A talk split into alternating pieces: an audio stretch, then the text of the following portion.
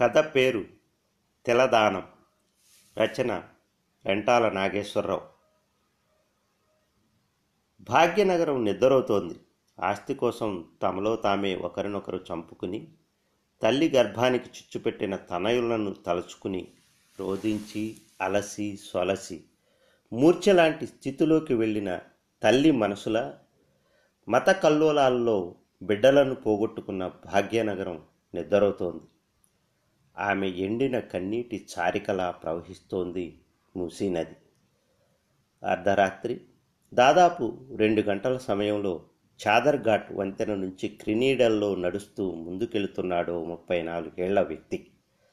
అతడి తలకు ప్రభుత్వం వారు ప్రకటించిన బహుమానం యాభై వేలు.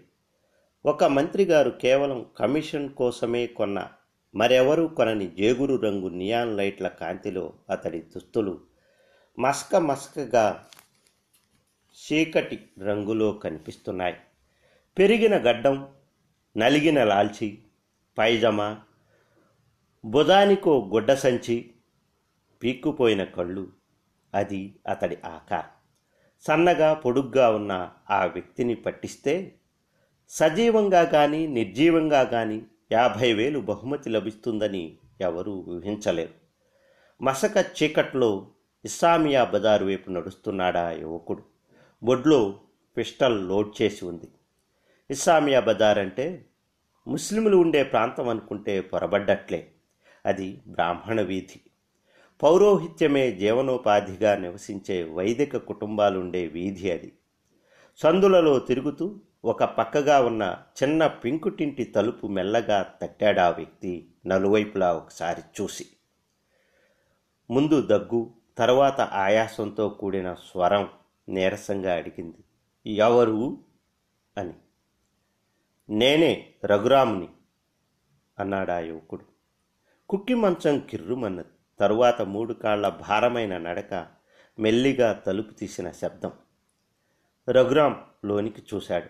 బెడ్ లైట్ మస్క వెలుగులో తండ్రి ముఖంలో వచ్చస్సు నున్నని తల వెనుకకు ముడివీడి జారిన శిరోజాలు విశాల పాలభాగం పైన చెదిరిన విభూది రేఖలు మెడలో రుద్రాక్షమాలలు నీర్కావి పంచ నిష్కల్మషమైన చూపులు కిందకు సాగిన చెక్కిళ్ళు వృద్ధాప్యంలో విషాదం పెంచిన తెల్లటి గడ్డం పీక్కుపోయిన బుగ్గలు. రఘురాం కళ్ళల్లో నీళ్ళు నిలిచాయి. ఎవరు? కనుబొమ్మలపైన ఎడమ చేతిని ఉంచి చూస్తూ అన్నాడాయన. ఒకప్పుడు ఆయన నాలుగు వేదాలు పుక్కెటబట్టిన మహాపండితుడు బ్రహ్మశ్రీ సుబ్రహ్మణ్య శాస్త్రి గారు నేడు తెలదానం స్వీకరించే సుబ్బయ్య. నేను నాన్నగారు రఘురామును తలుపు తీసుకుని లోపలికి వచ్చి తలుపు మూస్తూ అన్నాడు రఘురాం నీవా అప్రాచ్యుడా? ఎందుకు వచ్చావు? నన్ను ముసలితనంలో కూడా సుఖంగా చావనీయవా? అడ్డు తప్పుకుని కుక్కి మంచంలో కూలబడుతూ అన్నాడు. పద్మ ప్రసవించిందా? ఆతృతగా అడిగాడు రఘ ఆ మగబిడ్డ మూలా నక్షత్రంలో పుట్టాడు. పెద్ద శాంతి చేయాలి. ఉస్సురని నిట్టూరుస్తూ అన్నాడు ఆయన. ఒకే గదిలో మధ్యగా అడ్డంగా కుట్టిన దుప్పటిని తొలగించి చూశాడు. నేలపైన పడుకుని ఉంది పద్మ. అతడి అర్థాంగి మాగన్నుగా నిద్రవుతోంది నోటితో ఒక స్తనాన్ని నిద్రలోనే చప్పరిస్తున్నాడు పసిగుడ్డు. పద్మ ముంగాళ్ళపైన కూర్చుని మెల్లిగా ఆమెను తట్టాడు రఘురాం. ఉలిక్కిపడి కళ్ళు తెరిచి భర్తను చూసి రవిక సరిచేసుకుని బిడ్డను గుండెలకు హత్తుకుంటూ లేచి కూర్చుని అందా అల్లాను మీరా? ఆమె కళ్ళలో ఆనందం దుఃఖంతో కూడిన కన్నీళ్ళు కంఠంలో మార్ధం తనువులు సన్నని వణుకు గుండెలో అలజడి ఉన్నాయి. నేనే పద్మ బాగున్నావా? ఏది? బాబు నీవు పద్మావతి చేతిలోంచి పసిగుడ్డును అందుకుని హృదయానికి హత్తుకున్నాడు రఘురాం. ఆబగా ఆ బిడ్డ నుదిటిపైన గుండెపైన చుంపించాడు చిన్న చిన్న చేతులను కాళ్ళను ప్రేమగా నిమిరాడు అతని కళ్ళు చెమ్మగిల్లాయి. ఏమండి మీకోసం నాలుగు రోజుల నుండి పోలీసులు తిరుగుతున్నారు. మళ్ళీ వస్తారేమో? భయంగా అంది పద్మ. భర్త భుజం పైన తలవాల్చి ఆమె కన్నీటితో అతడి గోడ తడిచిపోతోంది. అప్రయత్నంగా అతడి చేయి పిస్టల్ను సర్దింది. తరువాత భార్యను హక్కును చేర్చుకున్నాడు. ఇలా ఎంతకాలం మా నుంచి దూరంగా ఉంటారండి? ఉండి ఏం సాధిస్తారు? బిడ్డడికి జ్వరం ఇంట్లో చిల్లిగవ్వలేదు మామగారు నక్షత్రం మంచిది కాదు శాంతి జరిపించి తీరాలంటున్నారు మెల్లిగా అంటున్నా ఆమె గొంతు వణుకుతోంది భయంతో. నిట్టూర్చాడు రఘురాం నే చెప్పినా నీకు అర్థం కాదు పద్మ. నేను నా కోసం బాధపడడం లేదు. ఈ సమాజం కోసం. కుటుంబాన్ని ఉద్ధరించడం చేతగాదు కానీ దేశాన్ని ఉద్ధరిస్తాడట దేశాన్ని. ఉక్రోషం పట్టలేక అన్నాడు సుబ్రహ్మణ్య శాస్త్రి. బిడ్డకు గ్లాసుడు పాలు తేలేడు కానీ దేశంలో అందరికీ తిండి పెడతాడట. బిడ్డని ముద్దాడి పద్మ చేతికిచ్చి యువతలకొచ్చాడు రఘురాం తండ్రికి సూటిగా చూశాడు. నాన్నగారు మీరు చదివిన వేద వేదాంగాలు మీకు ఈనాడు తిండి పెడుతున్నాయా? వంశానుగతంగా వేదాలు పుక్కెటబట్టి వాటిని నేటి వరకు కాపాడుతూ వచ్చిన ఈ వేద భూమి మీకేమిచ్చింది? మా చెవుల్లో శేషం పోశారు వేదాలు మాకు అందకుండా చేశారు అని మీ కులాన్ని వేలెత్తి చూపే ఈ సమాజంలో ఎందరు ఈనాడు వేదం నేర్చుకుంటున్నారు? ఎవరు పౌరోహిత్యాన్ని కులవృత్తిగా స్వీకరిస్తున్నారు? తిరుపతి మంత్రాలయం దేవస్థానం వారు అన్ని కులాల వారికి వేదాలు నేర్పుతామంటున్నా ఒక్కరు ముందుకు రారే? అగ్రవర్ణం వారు మిగతా వారిని నీచంగా చూశారంటున్నారు. ఊరికి ఒకటి రెండిళ్ళు ఉండే మీరు స్వతహాగా సాత్వికులు. భయం అధికంగా కలవారు. మీరెవరిని నీచంగా చూశారు? మీరేనాడు రాజ్యాలు ఎలలేదే అధికారమే లేని మీరు ఎవరిని చేయించేశారు చేశారు? ఏదో రాజులు దయతలచి భిక్షగా ఇచ్చిన అగ్రహారాలు పాలకు నేతికి అమ్ముకున్న మీరు ఆ వేదాలనే నమ్ముకున్న మీకు ఆ వాంగ్మయ కటాక్షం తప్ప లక్ష్మీ ప్రసన్నం కాని మీ తరాల చరిత్ర గతి ఏమిటి? ఫ్యూడల్ సమాజంలో ఏదో ఒక కులాన్ని తప్పుపట్టి మరో కులం పైకి రావాలని ప్రయత్నిస్తుంది తప్పితే సమాజోద్ధరణ జరగదు. వేదాలు పురాణాలు వల్లించే మీ బోటి వారికి గతి తార్కిక విధానం అర్థం కాదు అన్నాడు ఆవేశంగా. ఆపరా నీ ఉపన్యాసాలు ఏమిటరా నీవు సాధిస్తున్నది? పోలీసులంటే భయంతో ప్రాణాలు అరచేత పట్టుకుని అడవుల్లో తిరుగుతున్నారు. బస్సుల్ని కాల్చేసి నాయకుల్ని కిడ్నాప్ చేసి ప్రభుత్వాన్ని బెదిరించి ఏం సాధిస్తున్నారు? వారి కుటుంబాలు ఎంత బాధపడుతున్నాయో మీకు తెలుసా? సారాయి ధర తగ్గించగానే బలవంతాన కొన్ని తీర్పులు అమలు జరిపినంత మాత్రాన ఒక భూస్వామిని చంపినంత మాత్రాన బంజరు భూముల్ని పేదలకు పంచినంత మాత్రాన సమ సమాజం వస్తుందా? చేతనైతే పాలకులని అపహరించండి. సారాయి సిగరెట్లు ఉత్పత్తికి పనికిరాని సినిమాలు ఉదయం మేటిని ఆటలు లేకుండా చేయండి. అంతేగాని చోట నాయకులను అధికారులను అపహరించో సంహరించో మీరు సాధించేదేముంది? అది మీకు అర్థం కాదులేండి నాన్నగారు. ఇది తొలిమెట్టు. ప్రజలు చైతన్యవంతులైతేనే సమసమాజం వస్తుంది. ఆనాడు ఎవరు? మీలా? మీలాంటి చాలామందిలా తిండికి బట్టకు బాధపడే రోజులు పోయి సుఖంగా బతికే రోజులు వస్తాయి బిడ్డను అక్కున చేర్చుకుని మౌనంగా రోధిస్తోంది పద్మావతి. రాని స్థనాన్ని చప్పరిస్తుంది ఆమె బిడ్డ. తలుపు దగ్గరగా వేసి కుక్కి మంచంలో కూలబడ్డాడు సుబ్రహ్మణ్య శాస్త్రి. ఆయనకు నిద్ర పట్టడం లేదు. కోడల్ని ఓదార్చే గుండె దటవు ప్రస్తుతం లేదు. ఆలోచిస్తూ కూర్చున్నాడు. కృష్ణా జిల్లాలోని కూచిపూడి భరతనాట్యానికే కాదు వేద విద్యకు కూడా ప్రసిద్ధి. ఒక శ్రోత్రియ కుటుంబంలో జన్మించిన నాడు సుబ్రహ్మణ్య శాస్త్రి.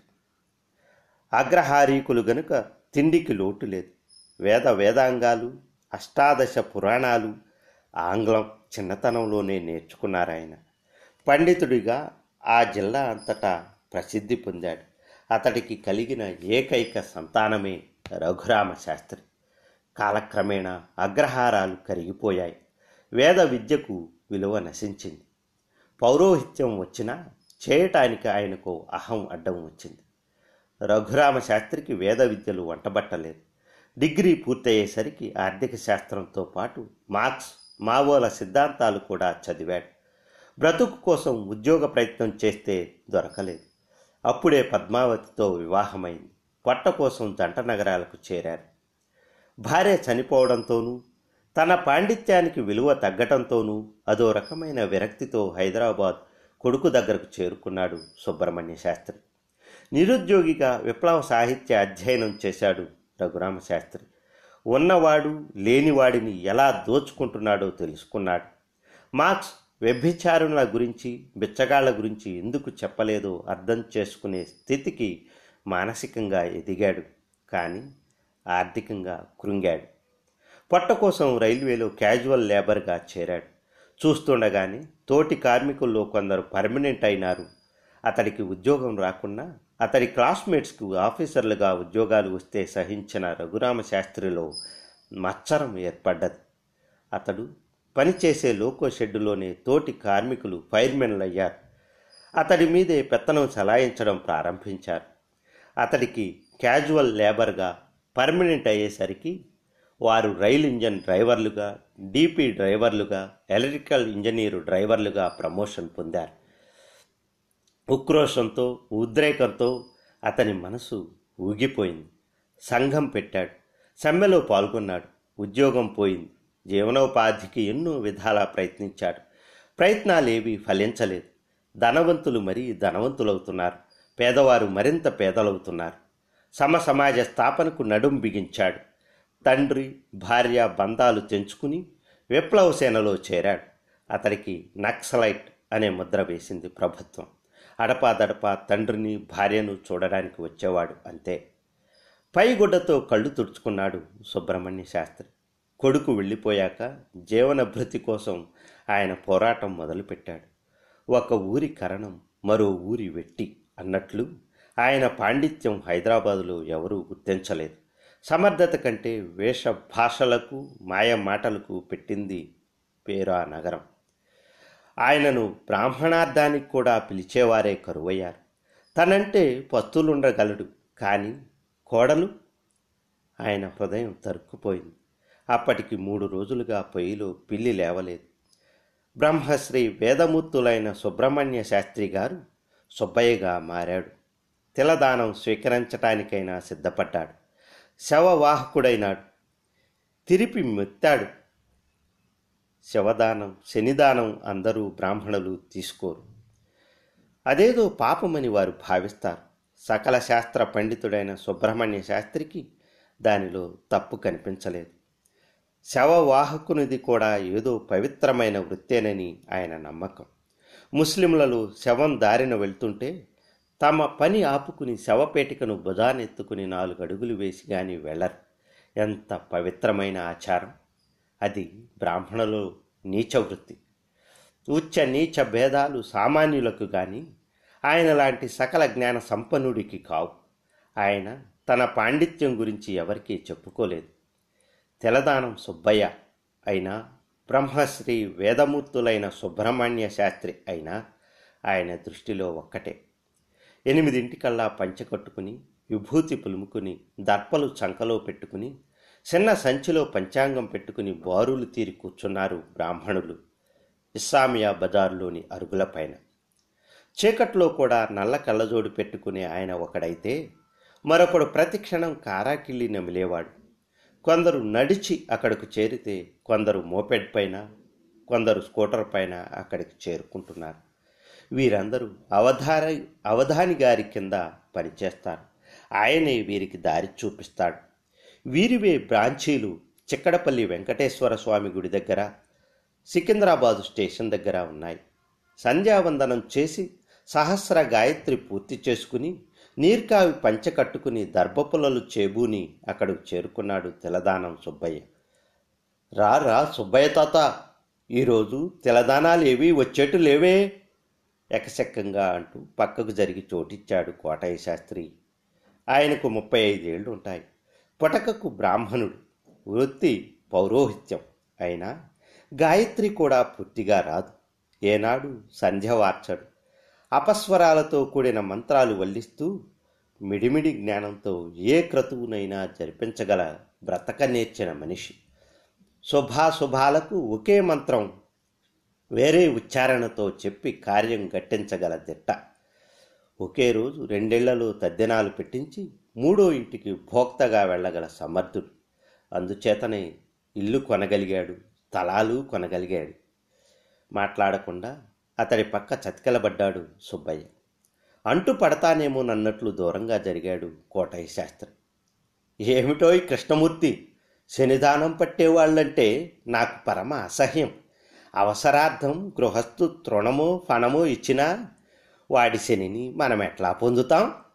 పక్కకు తిరిగి అన్నాడు. అందుకే గదవోయ్ శాస్త్రి శనిదానాలు పట్టేవాళ్ళు ఎప్పుడూ దరిద్రపు ముఖమేసుకుని ఉంటారు నవ్వాడు కృష్ణమూర్తి. దాందేముంది బాబు. శని జపం సహస్ర గాయత్రి చేస్తే ఆ దోషం పోతుంది కదా సుబ్బయ్య అన్నాడు. ఆ మనం చేసి చచ్చినప్పుడు కదా నా శ్రాద్ధం. అవి ఎందరు చేయగలరు? నవ్వాడు కోటయ్య శాస్త్రి. సుబ్బయ్యకు అర్థం కానిది ఒకటి ఉంది. క్రిస్టియన్ ఫాదర్ని కానీ ఎవరూ గేలి చేయరు. ముల్లాని అగౌరవపరుస్తూ ఎవరూ మాట్లాడరు. ఆఖరికి నాస్తికులు కూడా. అదేం చిత్రమో కానీ హిందూ పూజారిని అందరూ అవహేళన చేస్తారు. ఆయన పిలకపైన ఏదో వ్యాఖ్యానిస్తారు. ఆఖరుకు ఒక మెట్టు పైకెక్కిన బ్రాహ్మణులు కూడా బాబు నే చెప్పింది గుర్తుందా? అడిగాడు సుబ్బయ్య. ఏమిటి? ప్రశ్నించాడు కోటయ్య శాస్త్రి. అదే బాబు నాకు మనవడు పుట్టాడు కదా మూలా నక్షత్రం. నవగ్రహ శాంతి ఘనంగా చేయాల్సి ఉంటుంది. లేకుంటే తండ్రికో తాతకో ప్రమాదం. అది నక్షత్రం తిరిగేలాగా చేయాలి. ఎల్లుండితో ఆ గడువు ముగుస్తుంది. నా పరిస్థితి మీకు తెలుసు కదా. మీరు కొంత సాయం చేయాలి. మీరంతా నవగ్రహ దానాలకు వచ్చి నేను ఇవ్వగలిగేది మీరు సంతోషంగా పుచ్చుకోవాలి. ఎట్టెట్టా సుబ్బయ్య? తెరపమెత్తే నీవు నవగ్రహ శాంతి ఎలా చేయగలవు? కనీసం భోజనం కూడా సరిగా పెట్టలేవే. మరి దక్షిణగా ఏమిస్తావు? తద్దినానికి భోక్తగా పోతేనే యాభై రూపాయలు దక్షిణ ఇస్తున్నారు. సత్యనారాయణ స్వామి వ్రతం చేయిస్తే రెండు వందల పదహారులు పెళ్ళి చేయిస్తే రెండు వేల నూట పదహారులు అపరకర్మలు చేయిస్తే ఇంకా ఎక్కువ. శాంతి అంటే తొమ్మిది గ్రహాలకు జపం జరగాలి హోమం చేయాలి మంత్రం చెప్పాలి. దీన్ని నీవేం భరించగలవు చెప్పు. వద్దులే తాత మానుకో. కాదు బాబు సాటివాడిని మీరు సాయపడకపోతారా అని శాంతి చేయించుకుంటే చాలా చేయించుకుంటే చాలా ప్రమాదం. సింగినాదం ఇవన్నీ మూఢనమ్మకాలయ్యా. శాంతి చేయించకుండా ఉన్నా ఏం కాదు భయపడకు. మేము ఒక రోజు రావాలంటే మృష్టాన్న భోజనం కనీసం యాభై రూపాయలు పోగొట్టుకోవాలి. ఇంతమంది ఎలా రాగలమయ్యా? సూటిగా ప్రశ్నించాడు కోటయ్య శాస్త్రి. అంటే మీరు చేయించేవన్నీ నమ్మకాలుండి కాదన్నమాట. ఆశ్చర్యపోయి అన్నాడు సుబ్బయ్య. పెదవి విరిచాడు కోటయ్య శాస్త్రి. మనకు నమ్మకాలు ఉంటేం లేకుంటేనే చేయించుకునే వారికి ఉంటే చాలదా? మన బ్రతుకు తెరువు మనది. ఇదో సుబ్బయ్య పోయి అవధాని గారితో చెప్పు ఏమైనా సాయం చేయగలదేమో అంటూ తిరిగి కూర్చుని పైపంచతో మోకాలిని వీపుని కలిపి కట్టుకుని నశ్యం దట్టించి చెప్పాడు కోటయ్య శాస్త్రి. నెమ్మదిగా కదిలాడు సుబ్బయ్య అవధానులు ఇంటివైపు. తన ఆఫీస్ గదిలో రివాల్వింగ్ కుర్చీలో కాషాయాంబరాలు నుదుట చేతులకు విభూతి మెడలో మూడు రద్రాక్ష మాలలు ధరించి బళ్ళ ముందు కూర్చుని దినపత్రిక చూస్తున్నాడు అవధాని. ఆయన ముందు రెండు టెలిఫోన్లు ఉన్నాయి. అక్కడుండే పురోహితులందరికీ పెద్ద ఆయన. ఎమ్మెల్యేలు మంత్రులు ఐఏఎస్ ఆఫీసర్లు సినిమా తారలు పెద్ద పారిశ్రామికవేత్తల ఇళ్ళకు మాత్రం స్వయంగా వెళ్తాడు అవధాని. మిగతా కార్యాలకు తన మనుషులను పంపుతాడు. వారికొచ్చే దక్షిణలో ఈయనకు కొంత వాటా ఉంటుంది. అడుగున చప్పుడు విని దినపత్రికలోంచి తలెత్తి చూశాడు అవధాని. ఓ తెలదానం సుబ్బయ్య ఏమిటిలా వచ్చావు? కనీసం కూర్చోమని అనకుండానే అన్నాడు. సుబ్బయ్య పరిస్థితి వివరించాడు. నీవు ఏమీ ఇవ్వకుండా కార్యం జరపమంటే ఎలా? పోనీ మిగతా గ్రహ జపాలకు ఎవరో పిల్లల్ని పంపినా శనిదానం తీసుకునేది ఎవరయ్యా నీవు తప్ప ఇక్కడ ఎవరూ లేరే. సికింద్రాబాదులో నలుగురు ఐదుగురు ఉన్నారు. కానీ రెండు వందలకు తక్కువైతే తెలలు కానీ ఇనప ముక్కలు కానీ ముట్టరే. మరేం చేద్దాం చెప్పు. నీవు అయితే ఎంత ఇచ్చినా తీసుకుంటావు. కానీ వారు అలా కాదే. నేనేం చేయను? డబ్బు చూడు ఎక్కడైనా. తెరిపమెత్తేవాడు ఏం డబ్బు సాధించగలడు? నమ్రతగా అన్నాడు సుబ్బయ్య. శిరోదర్శనం అయిన ఘడియలు చూద్దామంటే మూలా నక్షత్రం. బిడ్డకో తండ్రికో తాతకో మృత్యువు తప్పదు. నీ కొడుకు నక్సలైట్లో చేరేటట్టు కదా. డబ్బేం పంపల? అయినా వాడు ఏదో ఎన్కౌంటర్లో పోక తప్పదు కదా. అదెటు జరిగేదైనప్పుడు ఇంకా శాంతి ఎందుకు? డబ్బు దండగా? అది తప్పించాలనే బాబు నా ప్రయత్నం. అది నక్షత్రం తిరిగి వచ్చేలోగా చేయాలి. అది ఎల్లుండితో ముగుస్తుంది. అదేమిటి? మూడు రోజులుందిగా ఇంకా? అంటూనే పంచాంగం తీసి చూశాడు అవధాని. ఇదిగో చూడు ఈ పంచాంగంలో ఏం రాసిందో? ఆ లెక్క తప్పు బాబు. ఇది రాసినాయన బ్రహ్మశ్రీ వేదమూర్తులైన సచ్చిదానంద సిద్ధాంతి. నా గురువు గారు వారి లెక్కలు తప్పంటావా? ఇదో చూడు. మరో పంచాంగం తీసి చూపించాడు అవధాని చూశావా? దీనిలోనూ అదే రాసి ఉంది. ఇంకా మూడు రోజుల గడువు ఉంది. అది తప్పు బాబు. కనుబొమ్మలు పైకెత్తి చూశాడు అవధాని అన్ని పంచాంగాలు తప్పంటావు. నీకేం తెలుసు? నువ్వేం పండితుడివా? జ్యోతిష్ శాస్త్రవేత్తవా? ఆఫ్టర్ ఆల్ శనిదానం పట్టే ఒక బాపడివి పెద్దలను విమర్శించేటంత అహంకారం పెంచుకోకు కటువుగా అన్నాడు. చిరునవ్వు నవ్వాడు సుబ్బయ్య. నా లెక్క తప్పు కాదు బాబు. కావాలంటే యాస్ట్రనామికల్ జర్నల్ ఒకసారి తిరిగేసి చూడు. ఈ నెలలో గురుగ్రహానికి లూపు ఉంది. అందుచేత కాలం ముందుకు జరుగుతుంది అంటూనే బయటకు నడిచాడు సుబ్బయ్య.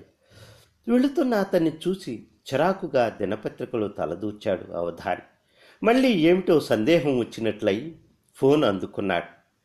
ఉస్మానియా యూనివర్సిటీలో ఖగోళ శాస్త్ర విభాగంలో ఒక లెక్చరర్ అయిన శిష్యుడు ఆయనకు ఫోన్ చేసి విషయం అడిగాడు. జర్నల్ పరిశీలించి నిజమేనని చెప్పాడు ఆయన.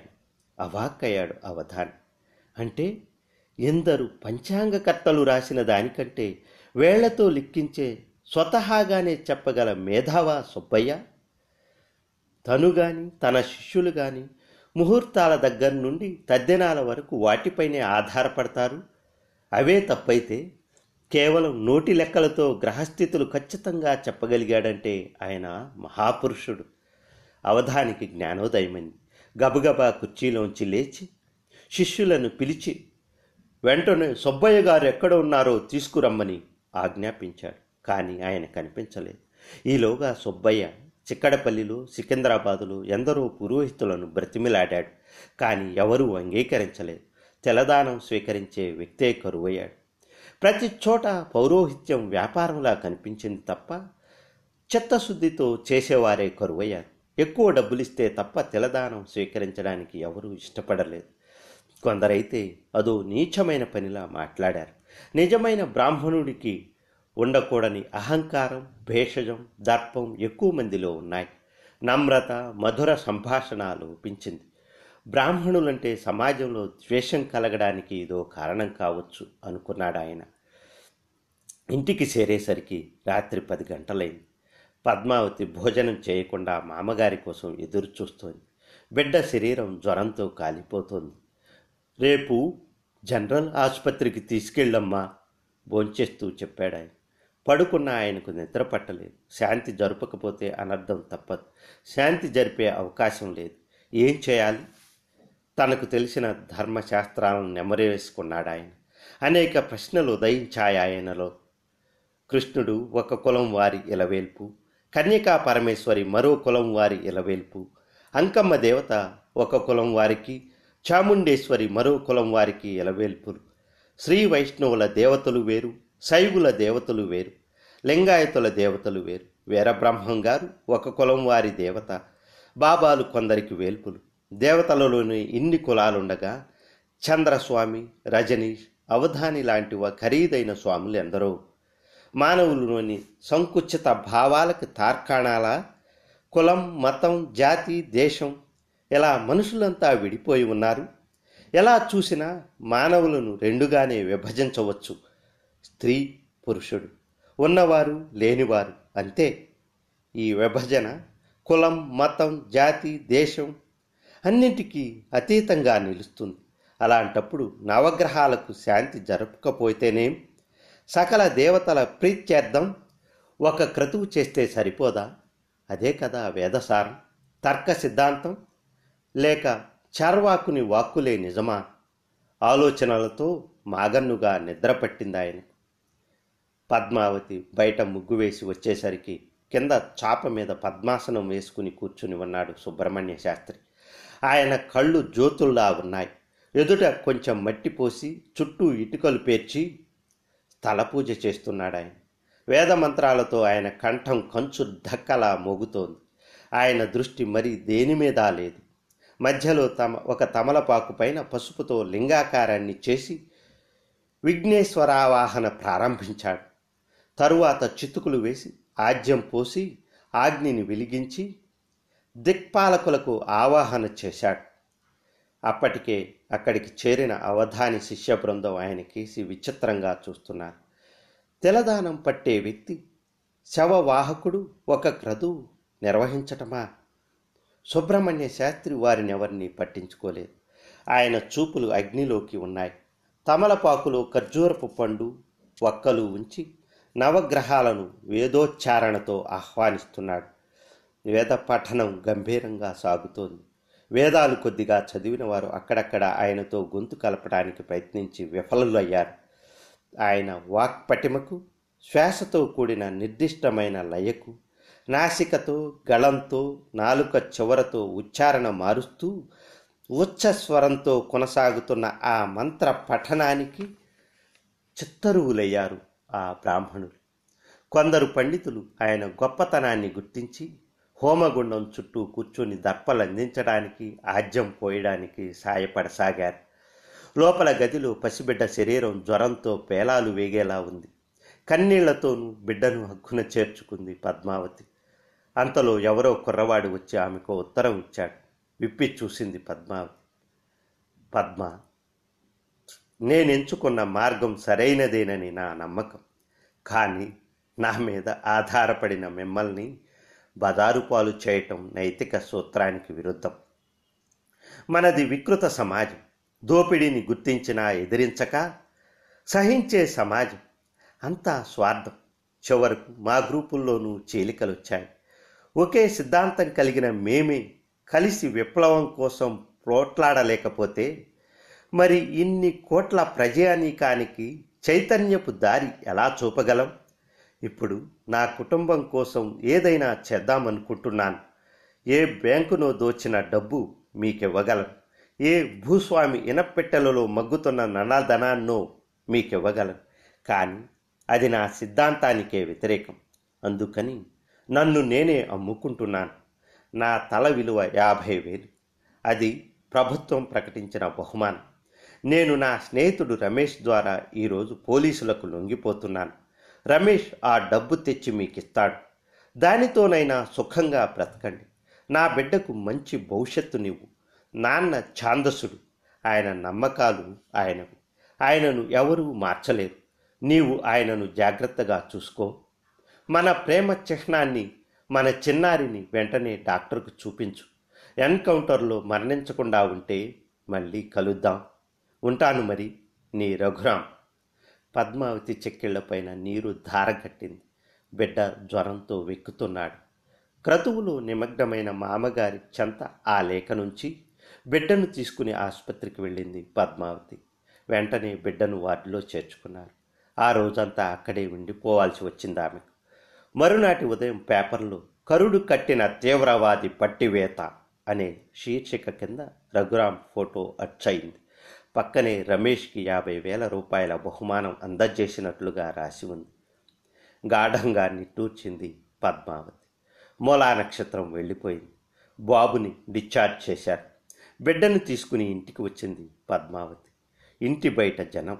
ఎందరో బ్రాహ్మణులు బ్రహ్మశ్రీ వేదమూర్తులైన సుబ్రహ్మణ్య శాస్త్రి గారి భౌతిక కాయానికి ఘనంగా నివాళులర్పిస్తున్నారు.